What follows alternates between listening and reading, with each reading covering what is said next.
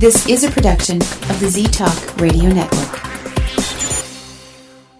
The views expressed and opinions given by the individual hosts and their guests do not necessarily reflect those of Z Talk Radio, its affiliates, or sponsors. Wow. It's dark. Well, let's have some light on the subject.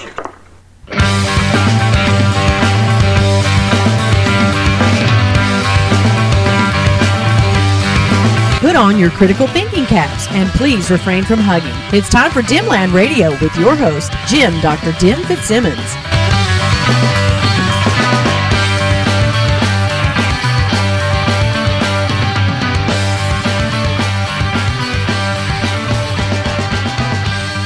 Hello and welcome to Dimland Radio on the Z Talk Radio Network at ztalkradio.com. I'm your host, Jim Dr. Dim Fitzsimmons.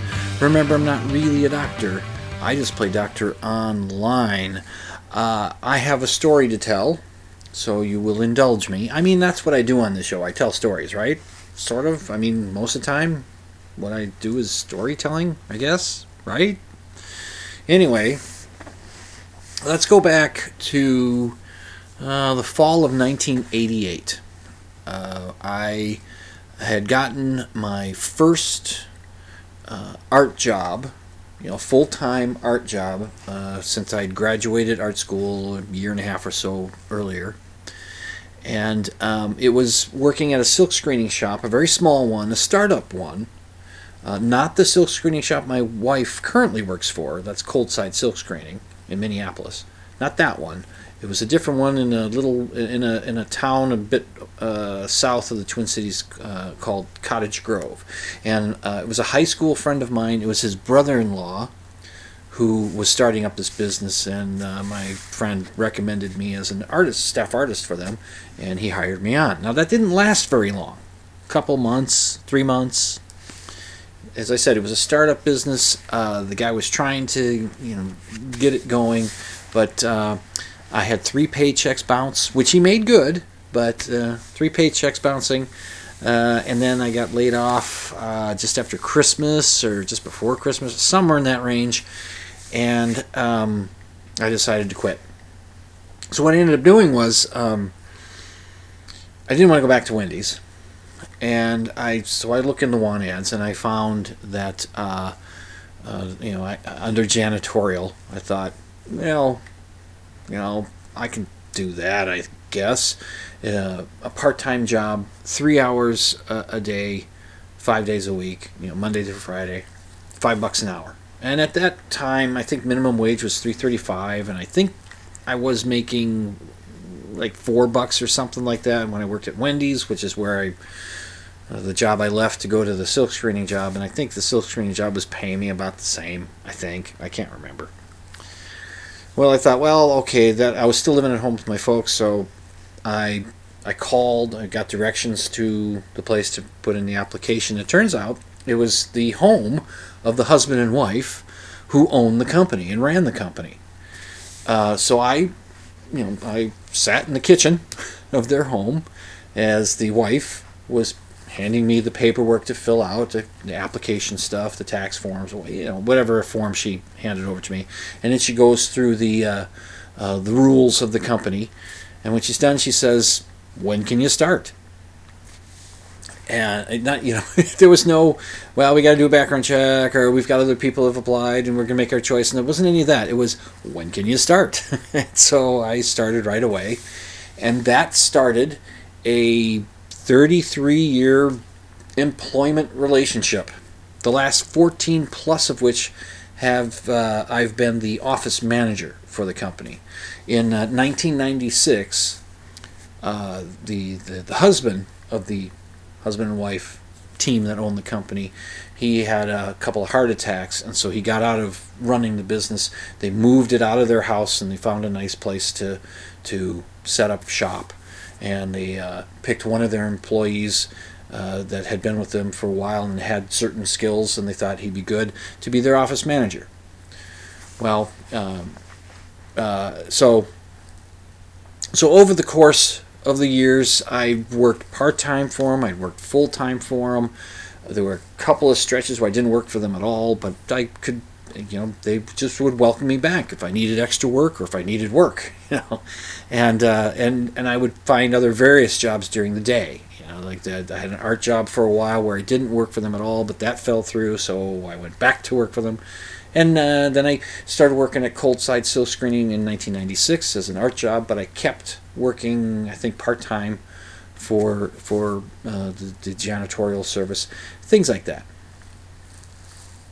And as I said, the last 14 plus years, I've been the office manager. The previous office manager decided it was time for him to retire, and uh, they they were looking for somebody, and it occurred to someone on the staff, why don't we ask Jim? Because I was working for them still. I was doing two nights a week, uh, cleaning, and they thought, why don't we ask Jim, see if he'd be interested?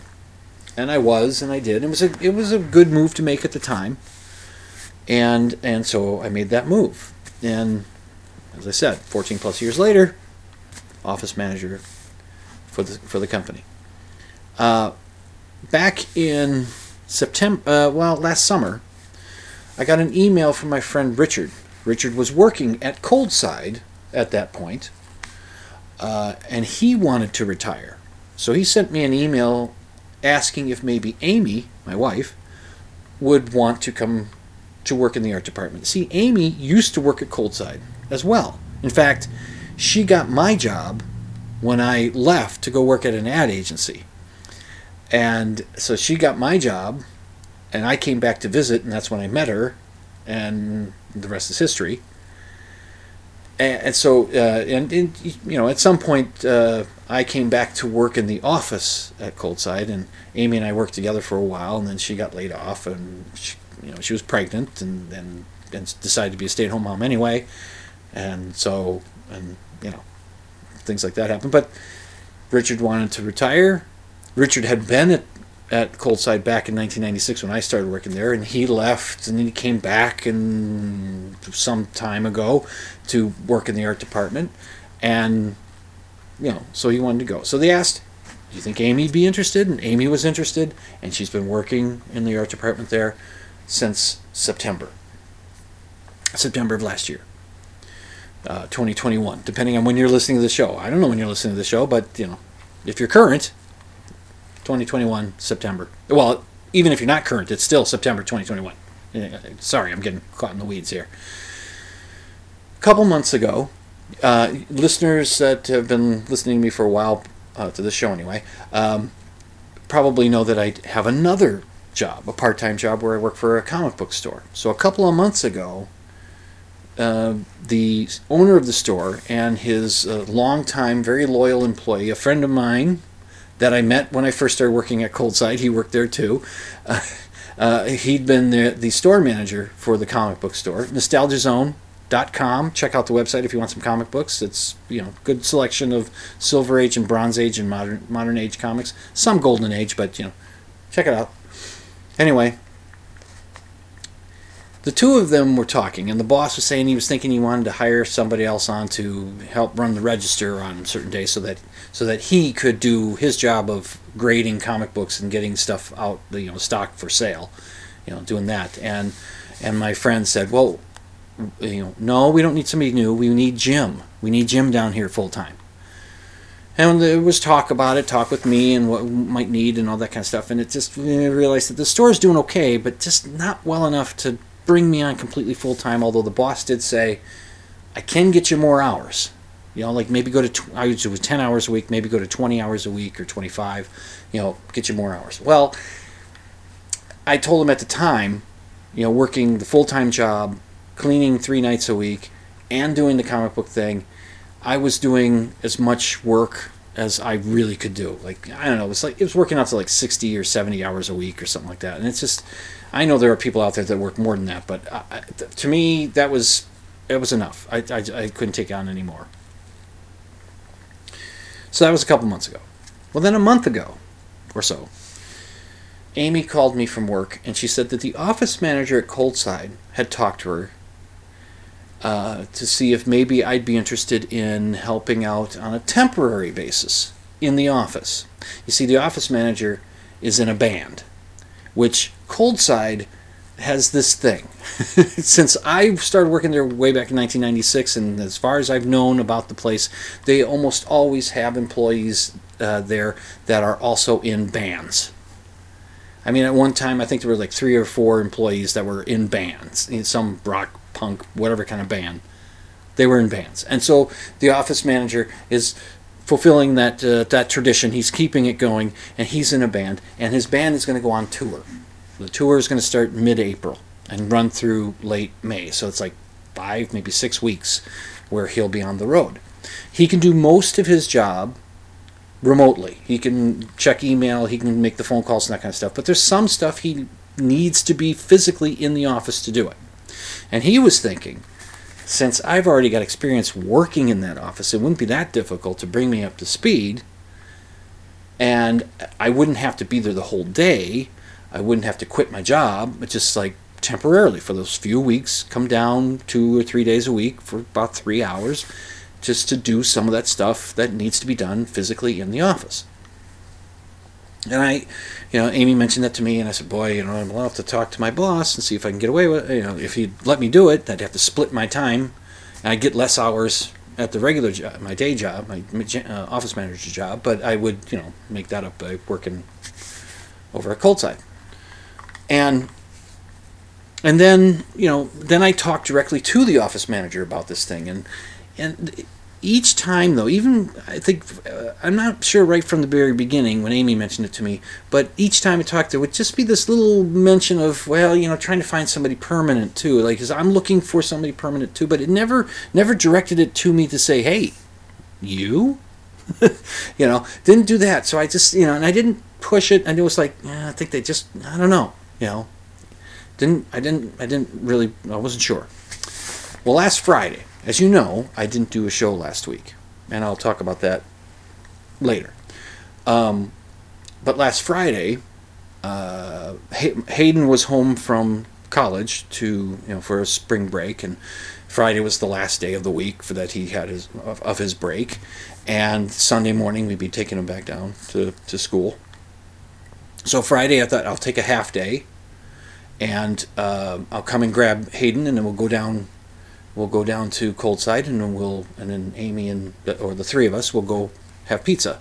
You know, there's a pizza place down by there that we'll go to.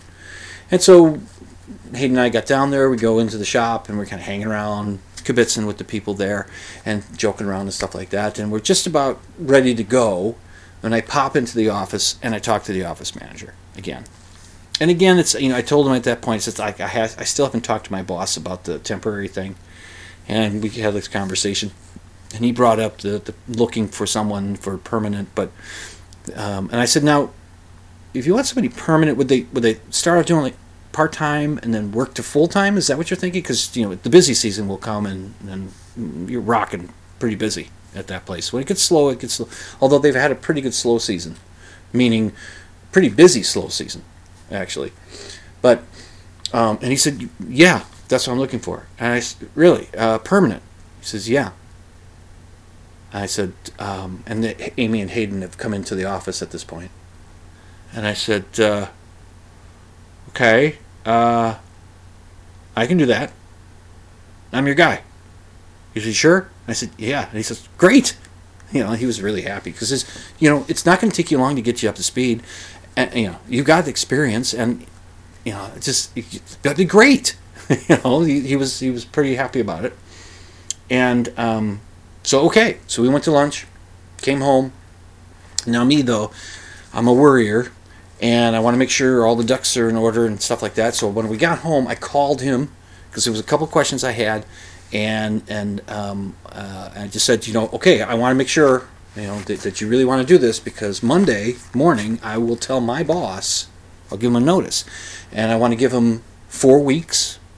So I would start on the 11th. That would be a week before uh, the office manager at Coldside would leave on the tour, so he'd give me you know five days to, work up to what I need to do, and um, you know, and it would give me plenty of time to get all the stuff that's in my head that I do at the office job onto paper and on the computer, so that it's a little smoother transition, you know, from me leaving. Now I'll still do the cleaning at night because I could still use that money that that gives. And I don't want to throw everything onto the supervisor because he would have to fill in because it's very difficult to find people to work, uh, especially for what we pay them. See, that's yeah, I have to put that in there. So anyway, so okay, I had a weekend where I felt anxious. I felt uh, just ugh, because I, I was freaking out about telling my boss. How do I do it? I reached out to friends. I talked to Amy. I talked to my dad. How do I do this? What do I do? And I got advice, and then I tried to follow it as best I could because we got good advice. And um, Saturday night, I had a hard time sleeping. And it occurred to me wait a minute, there are two owners of Coldside. He's the office manager's the manager. He's not the owner. Are the owners on board now? The I've worked with her before, twice before. I've worked there. The owners know me, and as far as I know, they like me, and so I, um, I you know, I, I was getting a little worried though. Are they on board? Is this a done deal? I want to make sure. So I had Amy text John on Sunday. Um, and he said that he was going to be talking to the bosses first thing Monday, and he would, you know, let me know what they said. Well, Monday comes along, and you know, Amy gets a text from him. She she had Monday and Tuesday off this past week because she had a cold, and it was a cold, not COVID. She even tested herself, and she was negative, so that was good. Anyway, so um, she uh, um, got a text from him saying, you know, the bosses say it's a go, and so she told me says it's a done deal. I said great, and then I but I the other questions I had for him, so I called the office manager, talked about it. He mentioned that one of the bosses said, "Oh, Jim could do this for us," and that you know, and I said great, great, everybody's on board. I said okay, I'm going to tell my boss. I'll tell you how that went when I get back from break. It wasn't awful, but I, will tell you how that went. Uh, you're listening to Dimland Radio on the ZTalk Radio Network at ztalkradio.com. I'm your host, Jim Dr. Dim Fitzsimmons. I'll be back.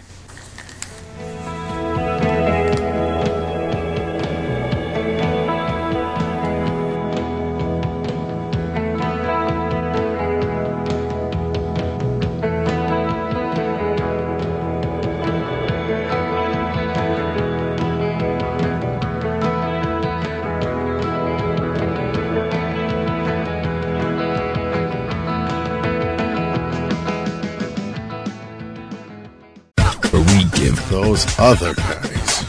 The finger. You're listening to Z Talk Radio Network. Don't just take my word for it, but you are listening to Dimland Radio on Z Talk Radio Network.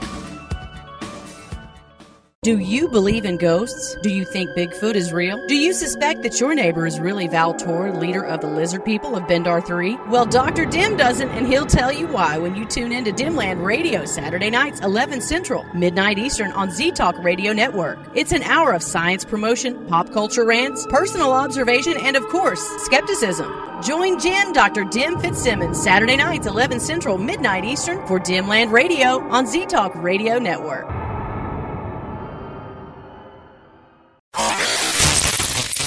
You're listening to Z Talk Radio, the number one choice for music, sports, news, and talk radio. So keep that dial locked to ztalkradio.com.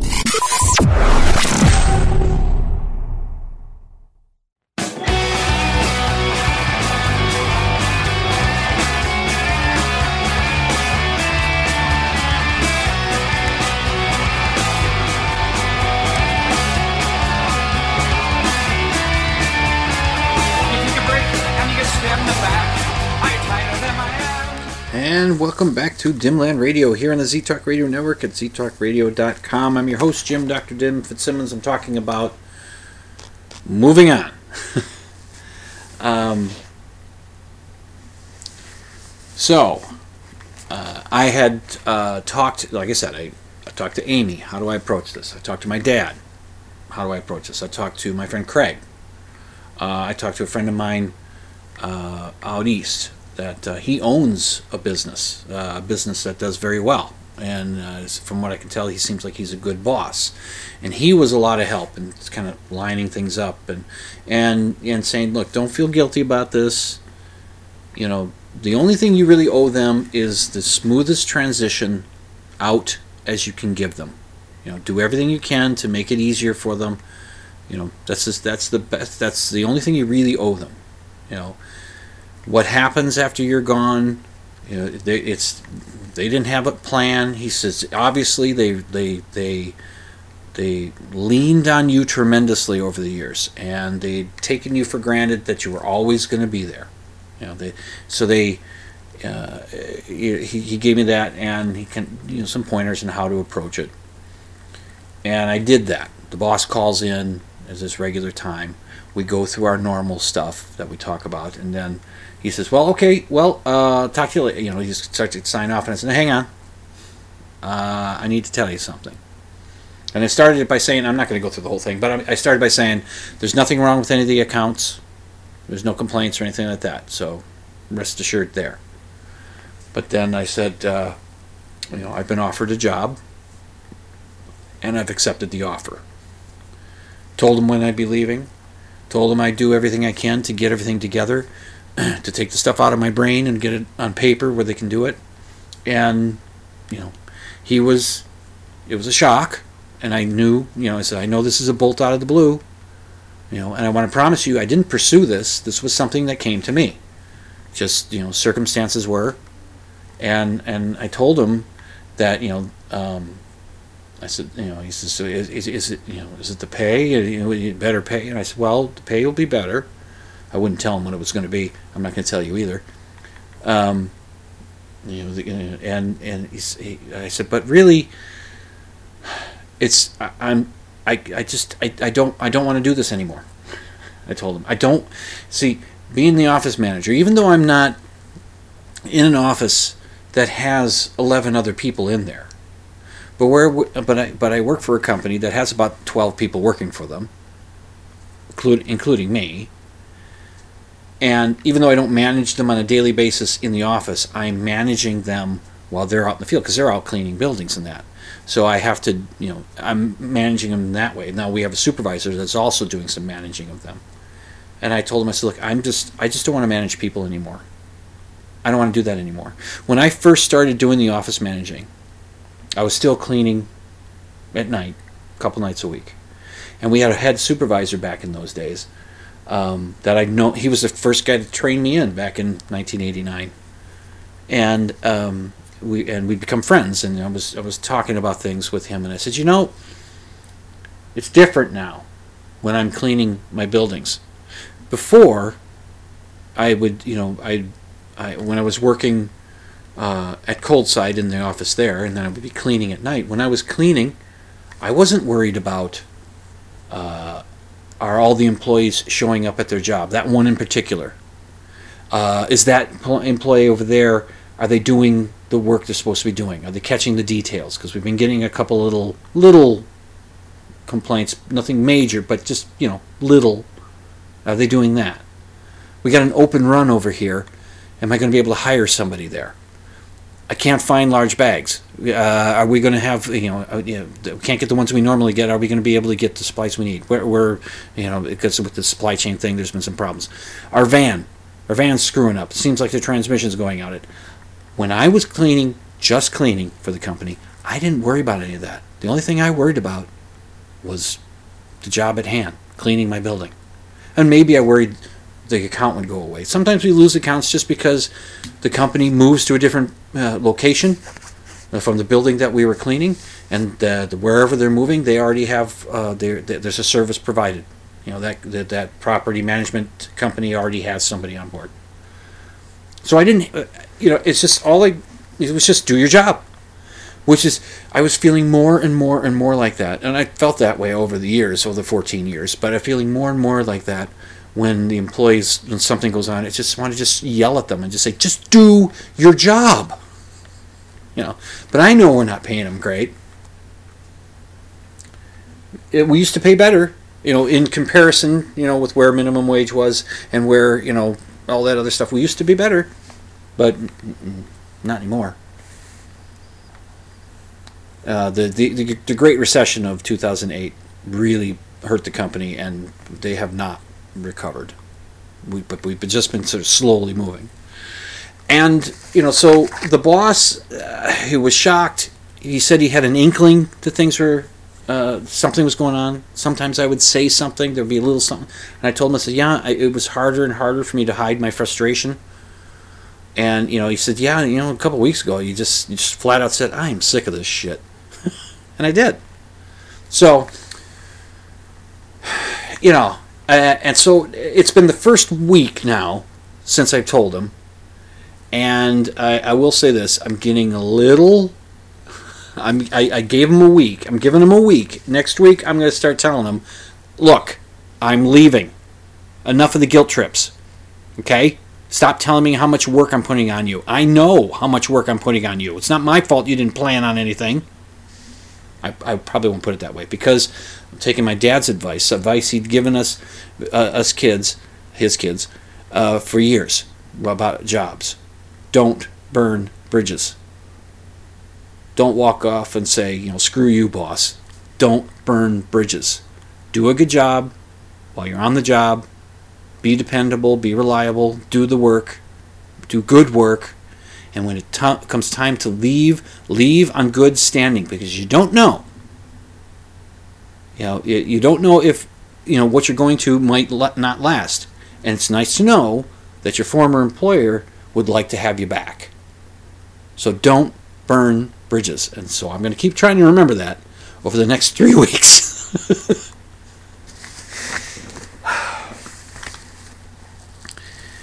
okay. Um, so I didn't do a show last weekend, and that was because it was uh, it was kind of a full week. Uh, Hayden was home for a week from from school.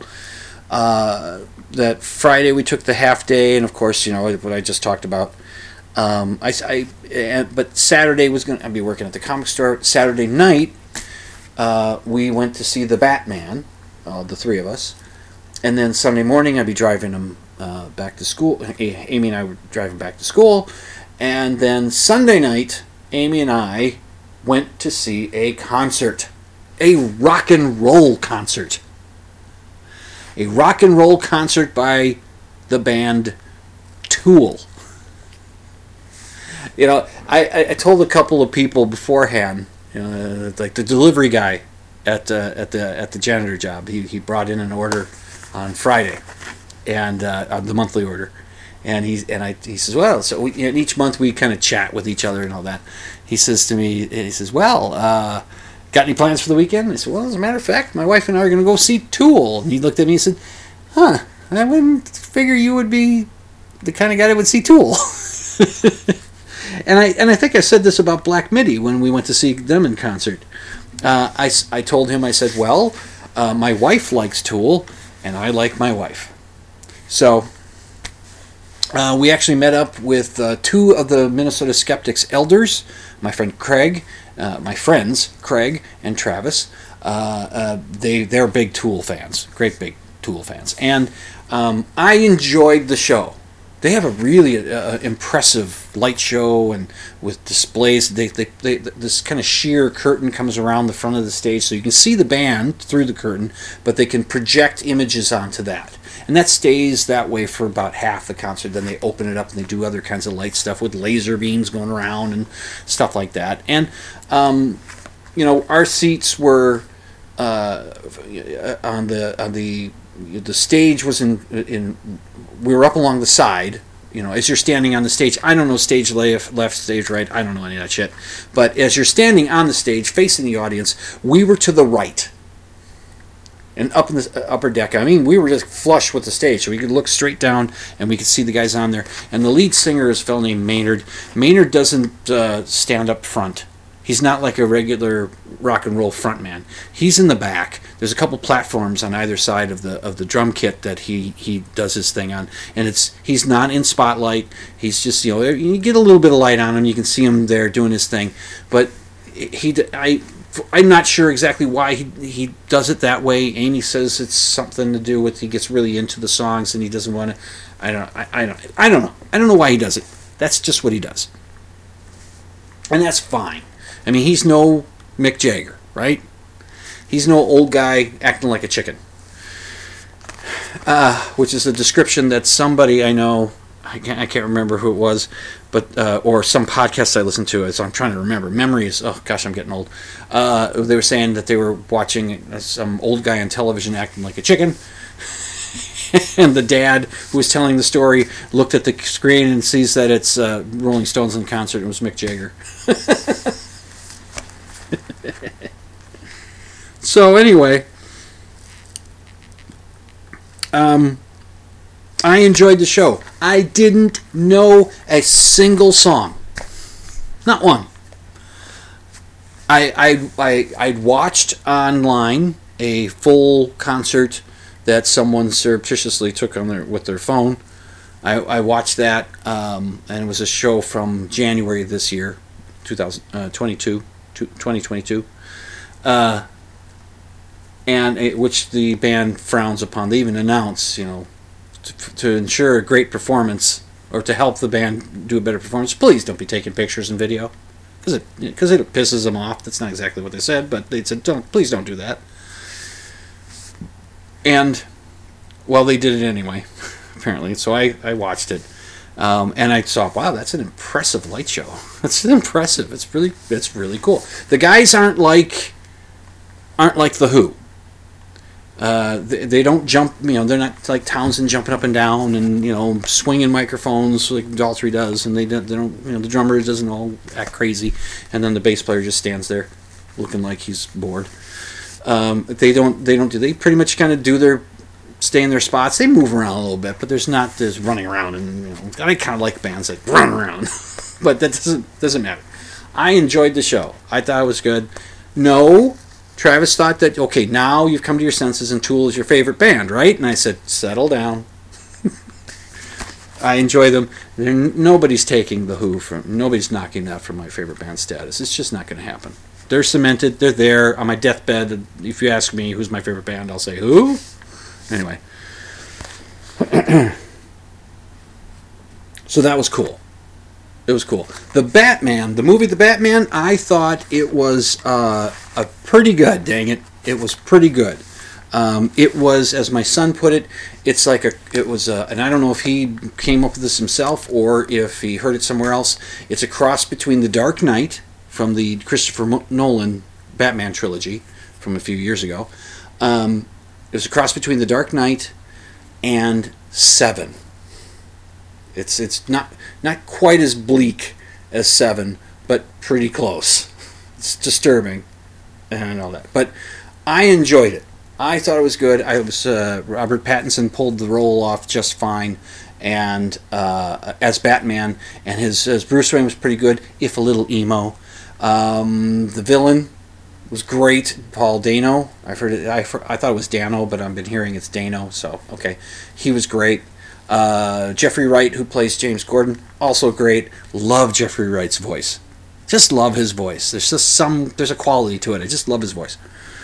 Uh, uh, Zoe Kravitz was great as uh, as as Catwoman, and and it was just yeah, it was good, and it was and it felt even more grounded in reality than the Christopher Nolan films, even more.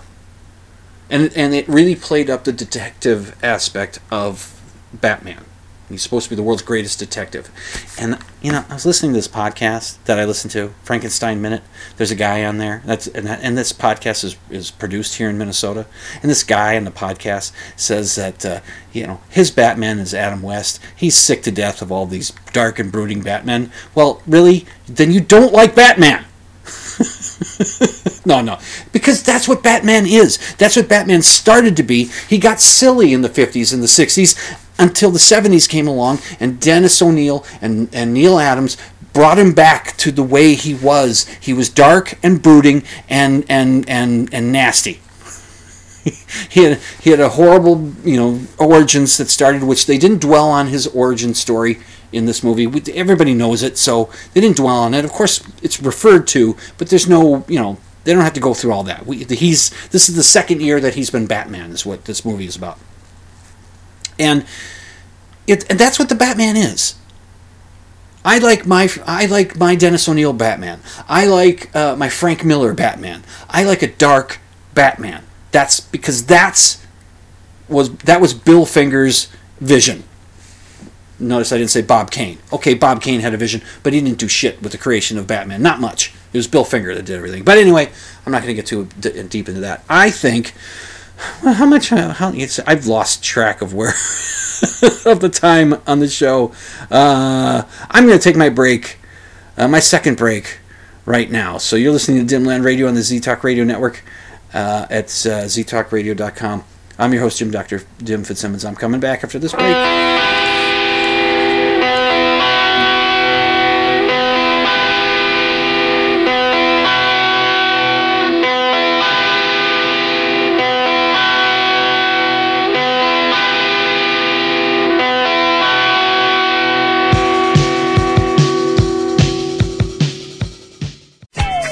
You're listening to Z Talk Radio Network.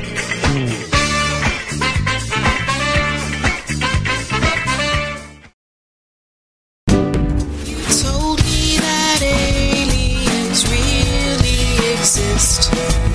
You met them and swooned. Sziasztok! Всем привет! Hejsan hejsan! Have you ever wondered what skeptics are up to in countries where English is not necessarily the first language?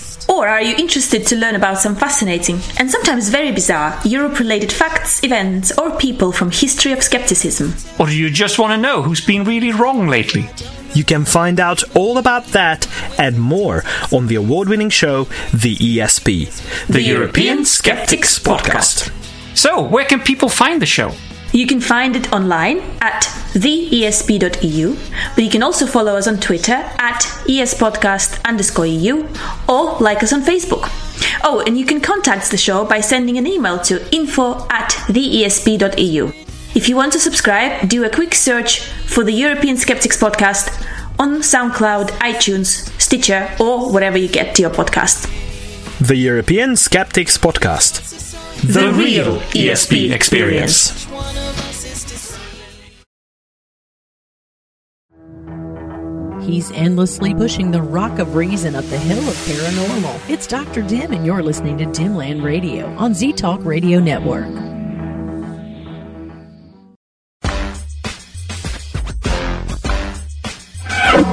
You know, if I can maneuver into a tight parking spot at the mall, I'm pretty much sexually satisfied. And I've been to the mall twice today already.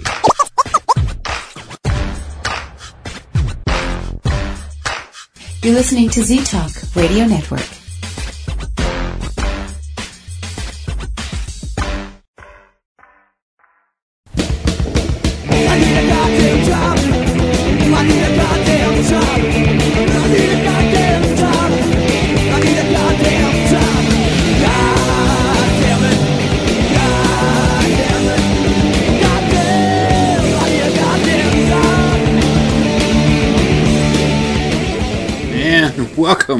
Dimland Radio at the Z Talk Radio Network at ztalkradio.com. Uh, let's see. Okay, so, oh, don't get me wrong. I like the Adam West Batman. I mean, that was the first Batman I was really exposed to, you know, the 1966 series. Uh, uh, I I had to wait till the reruns, of course. I was only two in 1966. And um, that's right, I'm old. Uh, so uh, and and and so don't get me wrong i like that. I like it's campy it's silly i like it for what it is. Uh, i actually have uh, on the table in front of me the uh, box set blu-ray set of the entire batman 66 series. This is belongs to a friend of mine who's loaned it to me and i've been watching them and i've been enjoying them right? So yeah i'm fine with that. But that's not the real batman it's not. It's that Batman. But apparently, this guy on the podcast, who, hey, it's art, it's subjective, it's what you like. You know, he's not wrong. He just he prefers that Batman. He's tired of the dark Batmans, but then he's tired of Batman because that's what Batman is. But I've already gone through that. Let's start. Let's not start again. Herschel Walker former football player. I think he tried out. I'm not sure if he made it, but I think he tried out for the uh, uh, American Olympic uh, bobsled team. I think he. I'm not sure if he made the team though. Anyway, Herschel Walker has thrown his hat into the political ring in Georgia, down there in Georgia. Uh, Herschel Walker does not understand evolution. So he's running for the U.S. Senate in Georgia. Can you guess which party he's running in? Which which of the two parties he's part of that he's running for Senate? I'll give you a hint. He doesn't understand evolution. Right, Republican. Okay. So, not saying that the Democrats understand revolution better, but well they do. And and not saying that there aren't any Republicans that that don't understand, you know, that that there aren't any Republicans that do understand evolution. There probably are a couple of them. They keep it to themselves. They don't say anything because they can't because they, you know, because of the Bible. And they're voters, you know. So and, and he so and, and there's probably some Democrats that don't understand evolution because of the Bible and they're voters, you know, or they keep it to yeah they, because they uh, well, anyway anyway never mind Uh, let's not get too goofy there. And the reason I say that he was at some he was at some hey, yay God uh, meetup uh, where he was on stage with some preacher guy, and. Uh, and, and he says to the audience, and I quote, At one time, science said man came from apes. Did it not?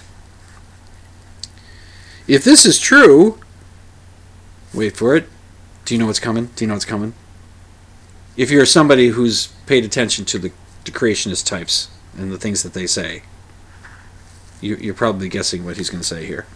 If this is true, why are there still apes? Think about it. Unquote.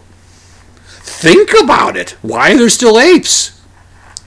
Some clever person on the social media asked Herschel, says, You know, the Bible tells us that God made Adam from dirt. So if man came from dirt, why is there still dirt? Think about it.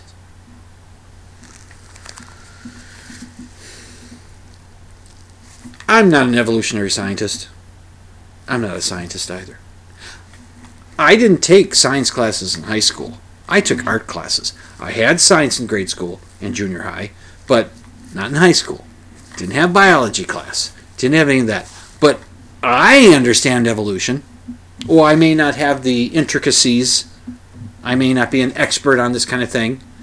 But I understand that uh, when when somebody says at one time science said man came from apes, did it not? I know the answer is not. No, science did not say man came from apes. You know what science says? Science says man, or humans, is apes. Except they probably used the proper verb tense. Humans are apes. Well, we're in a subgroup of primates that is, is, is called called great apes. We are considered apes. Okay? We're very smart. We have complex language, which other apes don't. And our, you know, we're this is this is the thing that Herschel doesn't understand about evolution. Now, of course, if you told them that science says we are apes, they'd be even more upset than that, than saying that we came from apes. To tell them that we are apes, they'd freak the shit out. No way! I ain't no monkey. That's right, you're an ape. Monkeys aren't apes.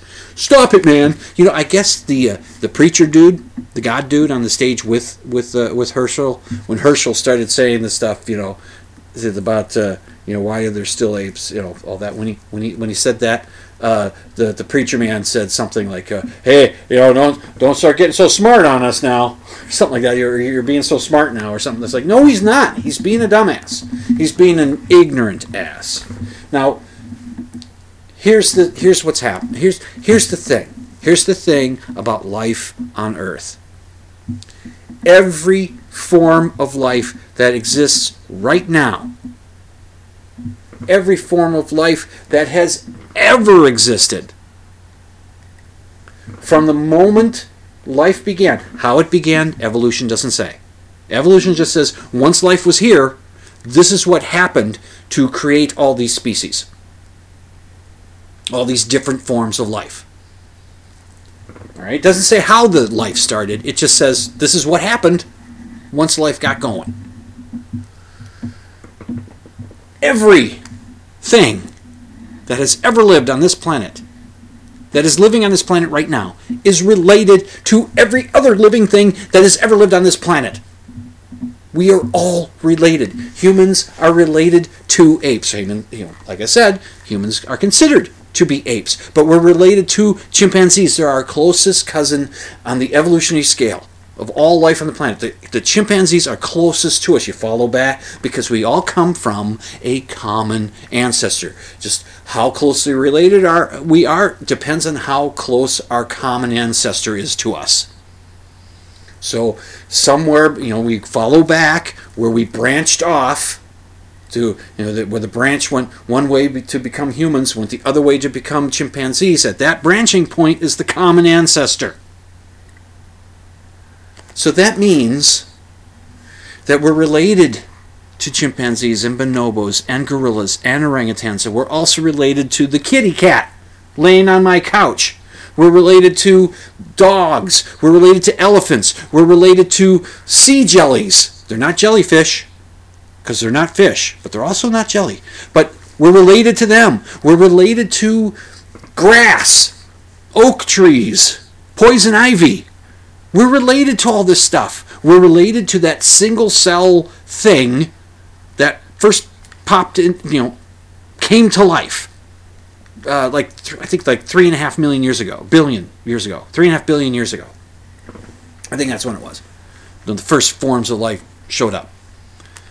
The simple, simple, simple form, and it just over time, as it as it, each generation came from that, you know, as that as that life form created the next gener, you know, the next generation came from it. Little changes in their genetic structure their genetic makeup, little mutations, little differences were taking place. And the differences that helped it survive, that helped it do better than the other living things around it, were passed along to the next generation. And that generation had might have little mutant things happen to it, and that passed along to the next generation, and the next generation, and, and down and down and down through through thousands and thousands and thousands, or you know, of generations through millions of years. It it and it turned into the, all the life we see on the planet today. If you're not sure about evolution, god damn it, we've got this for the last two years, or more than two years now, we've had this coronavirus evolving. We call it variants because it gets a mutation and it changes and it's a little more infective. In fact, Omicron, Omicron, has a new variant BA2, which is starting to cause an uptick, if we want to downplay it, an uptick of cases in China and Europe, and that's surely going to come over here to the United States in a month or so, and so we're going to be back into masks and we're going to be doing all that kind of shit. But that's evolution. That's what's going on. As the virus has a chance to reproduce and reproduce and reproduce and reproduce, little tiny mutations, little things go, you know, change about it, and nature says, "Ah, this works. This makes us better." We select that. It's called natural selection. And the changes that don't do anything, there's a lot of them that don't do anything. They just kind of whatever. And some that are some are harmful, and the thing dies off.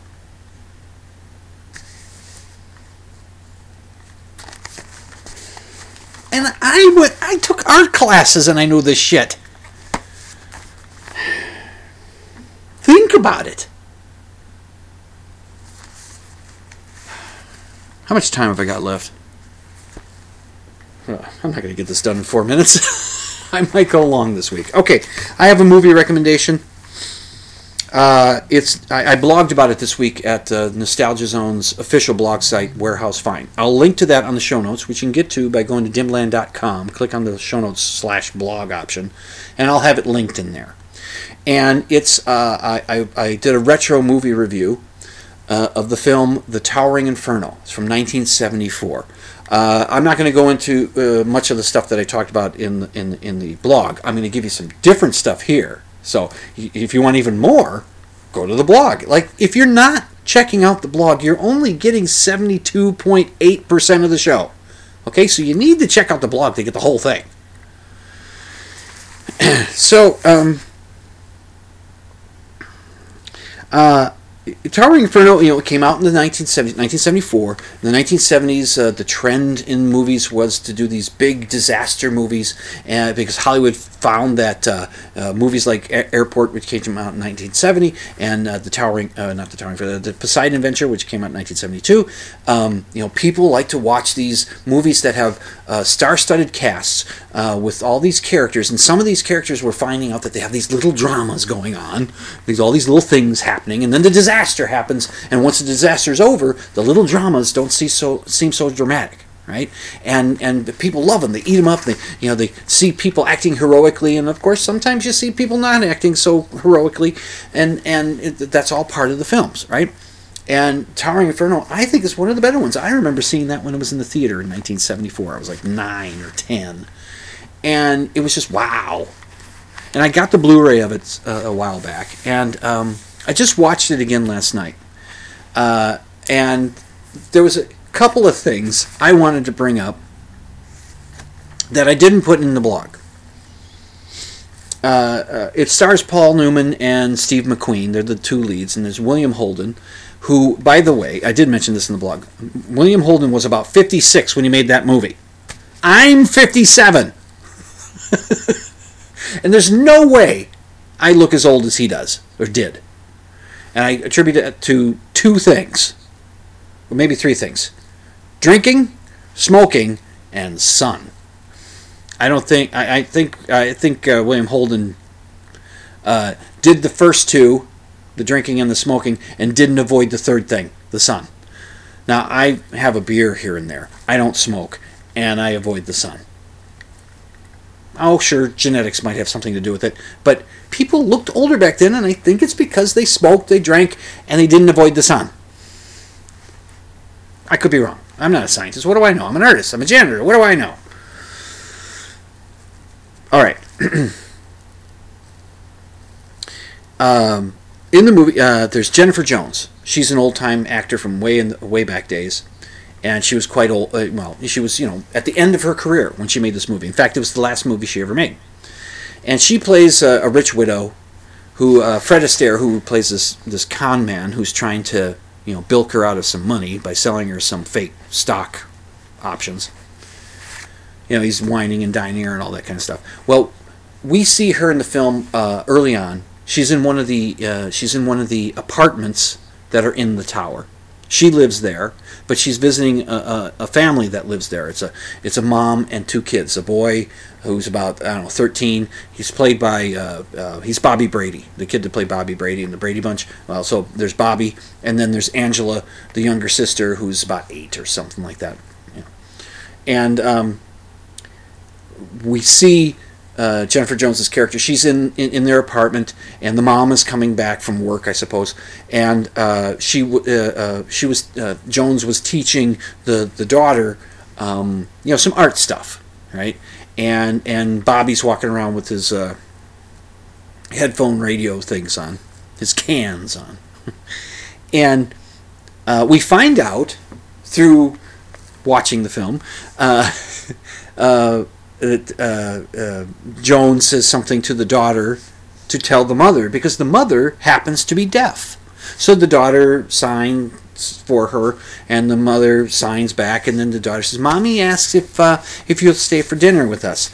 And then uh, Jones says, "No, I'm I'm going to the party. There was the dedication party was happening that night.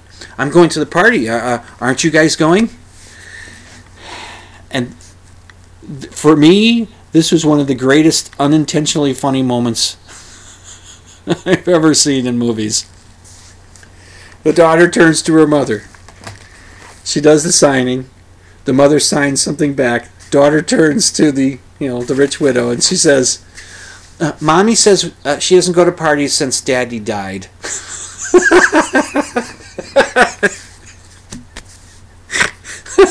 okay, that took a turn. Mommy doesn't go to parties since Daddy died. oh, uh, just like how do you respond to that? Uh, you know, you got to get back out there. You know. Okay, the other thing, the other thing that occurred to me. Boy, I'm probably going to go long. I tried not to go long, but I'm going to go long anyway. So, what can I tell you? The other thing occurred to me is one of these. And now it's time for a Dimland Radio pedantic moment. Yeah, this ought to be good. Yeah, well, I think it might be. Okay. Steve McQueen plays the fire chief. Paul Newman plays the architect. All right? So, um, building's on fire. And uh, the, the, the fire chief is down on, uh, on, on the, on the, uh, at the ground floor. He's talking to one of his superiors. And the superior guy there has a structural engineer there. And the structural engineer is looking over the building stuff and all that. Uh, the architect is up in the party room with the horrible green shag carpet. And the party room is above the fire. And they're realizing there's no way they're going to get that 200 or so people that are up in that in that party room out of there because the fire is going to get to them. But they have a, a desperate plan to put out the fire. Now, this is a spoiler, sorry, but you know, the movie's from 1974. Come on. Okay. Um, uh, uh, a fire chief is told by his superior that what the plan is is to get the fire chief up there to put explosives on these massive water tanks holding a million gallons of water that will release all that water. The water will come down through the tower and put out the fire. The structural engineer guy says it'll work and the building structure will say it will stay, it'll be fine. But a lot of water running through with a lot of debris being pushed by the water, so it's going to be a dangerous fix, but it's the best way we can save those people to stop stop the fire, okay?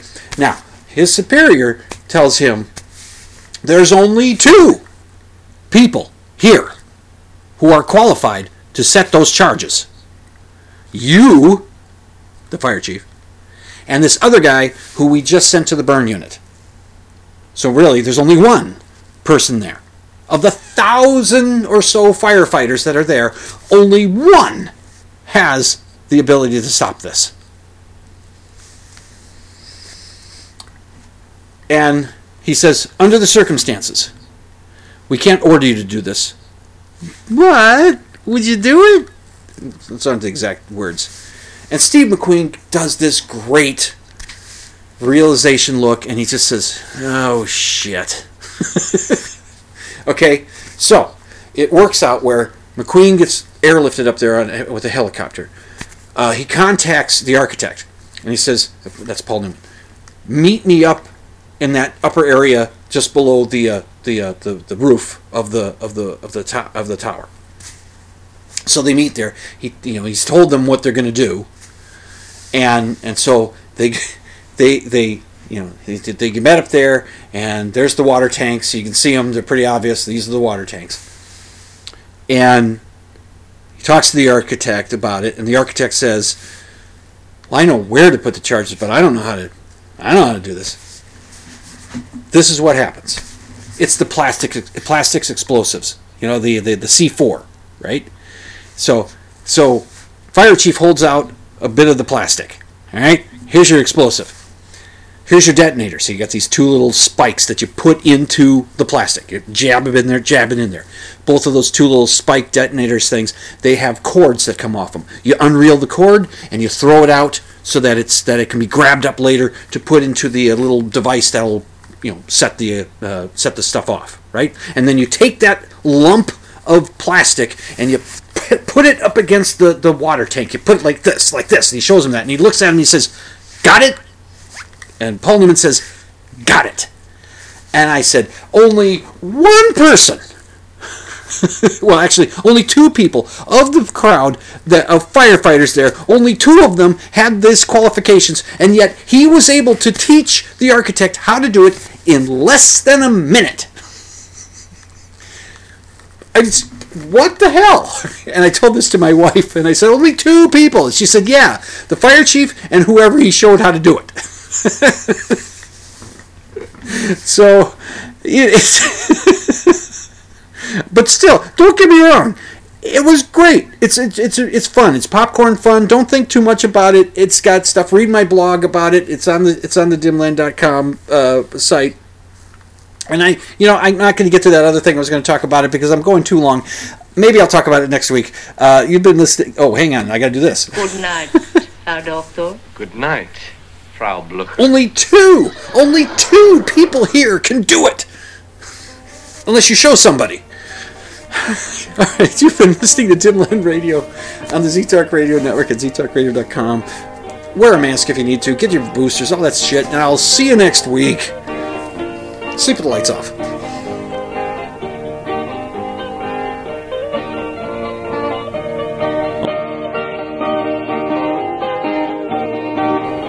Two.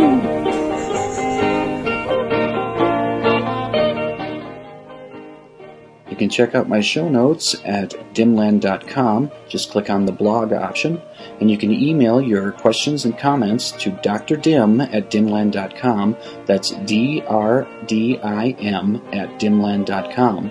And the opening theme song, Ram, is by Theolius and is used with permission.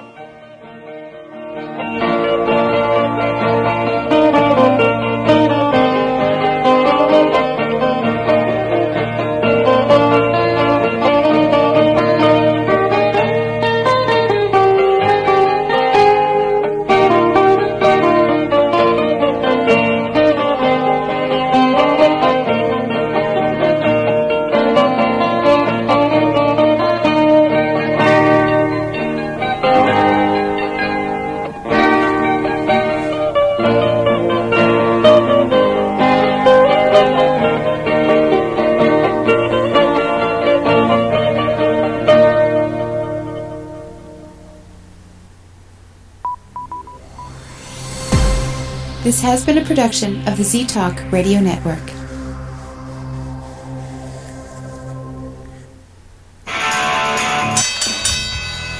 And now, a message to our competitors. Thanks. Thanks for tuning us in. Well, I'm going to hell. Only two.